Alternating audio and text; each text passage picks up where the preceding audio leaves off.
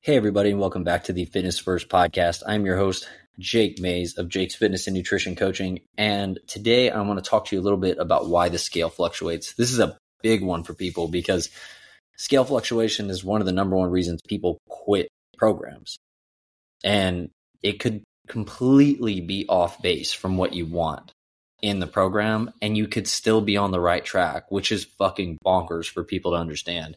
And I get it because when you go into a program expecting weight loss, you think weight loss is linear and that it's always going to go down, and it just won't. Like the biggest weight loss transformations you have ever seen have exclusively been up, down, up, down, up, down, up, down.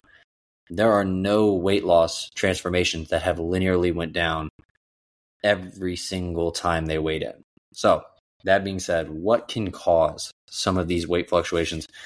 The first thing I want to go into is just water and sodium. That's a huge one. So more salt, you retain more water, so your weight's going to go up. But does that mean you put on body fat? No. And I know a lot, especially a lot of women, deal with this issue of seeing the weight fluctuate up and down. Water weight, I mean, if you want to get real extreme with it, there are bodybuilders that will cut, or sorry, powerlifters that will cut 20 pounds in 24 hours. And it's pretty much water. That's how powerful water weight can be. It's huge. But that's why you have to look at it as a graph. That's why on my private training app that all my clients are on, they get a graph that shows them the decline of the body weight over time or the steady nature of it. There have been clients I've seen that have had huge body transformations and they've only lost two or three pounds. But would you trade better health, more confidence, looking better in your clothes, more compliments from strangers and friends if it just meant that you could only go down two or three pounds from some arbitrary weight scale that you'll never see, except for the times you're alone privately looking at it?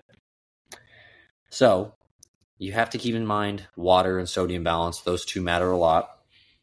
The next one is going to be carbohydrates. So, not in the sense that carbohydrates make you fat. That is a huge fallacy that people believe in the fitness space. And I want to try to touch on that a little bit just because carbs do not make you fat. They don't. They don't. If anything, they're the second least likely macro in, to become stored fat. It goes dietary fat, carbs, and then protein are the least likely to become stored fat. They can, they all can, but there's a hierarchy of which ones are the first to store for your body. So, carbohydrates, what they do is they fill your muscles in a in a storage form called glycogen. The glycogen will pull water into the muscle, which can then make your weight go up.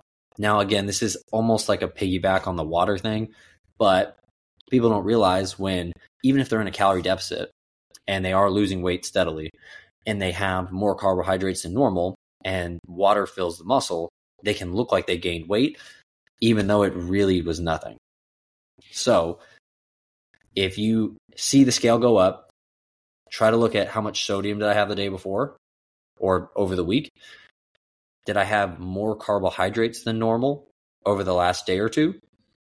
And then finally, guys, this is the big one that's really hard to combat because mentally and emotionally it just feels wrong. So, when you start weight training, again, this is a big one. When you start weight training, your muscles will break down. This is, I would say, this part is pretty common knowledge as far as you break down the muscle, the muscle builds back up again, it builds up bigger and stronger. So that's getting toned. That's lean muscle mass. But what a lot of people don't know is when your muscle breaks down, fluid has to get to it in order to repair it. And the fluid has nourishment for the muscle fiber to repair itself, which again is going to help us raise our metabolism. We're going to burn body fat. We're going to look better. We're going to feel better. But what has to go up? The scale can go up because fluid retention is happening. Is it a bad thing that there's fluid in the muscle? No, it's just like the carbohydrates being stored as glycogen. A hydrated muscle is a happy muscle. So are those bad? Are those weight fluctuations bad? No. They're not bad. They don't mean anything bad. You can still be on the right track and you can be the same weight from when you started.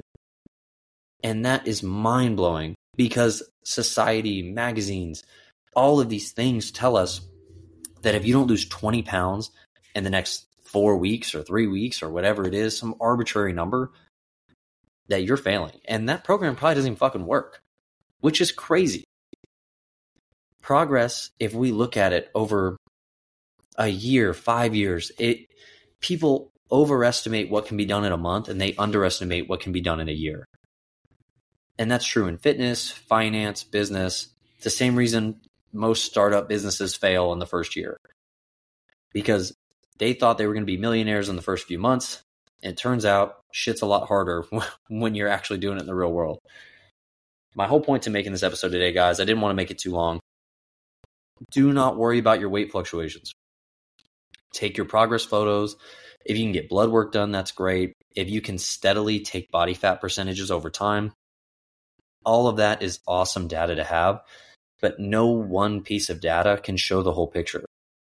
Use it for what it is. It's all just data. Don't let one piece discourage you enough to quit because the only way to guarantee you won't reach your goals is if you quit. Thank you guys for listening. Join me again here on Thursday for the next episode, and I will see you next time.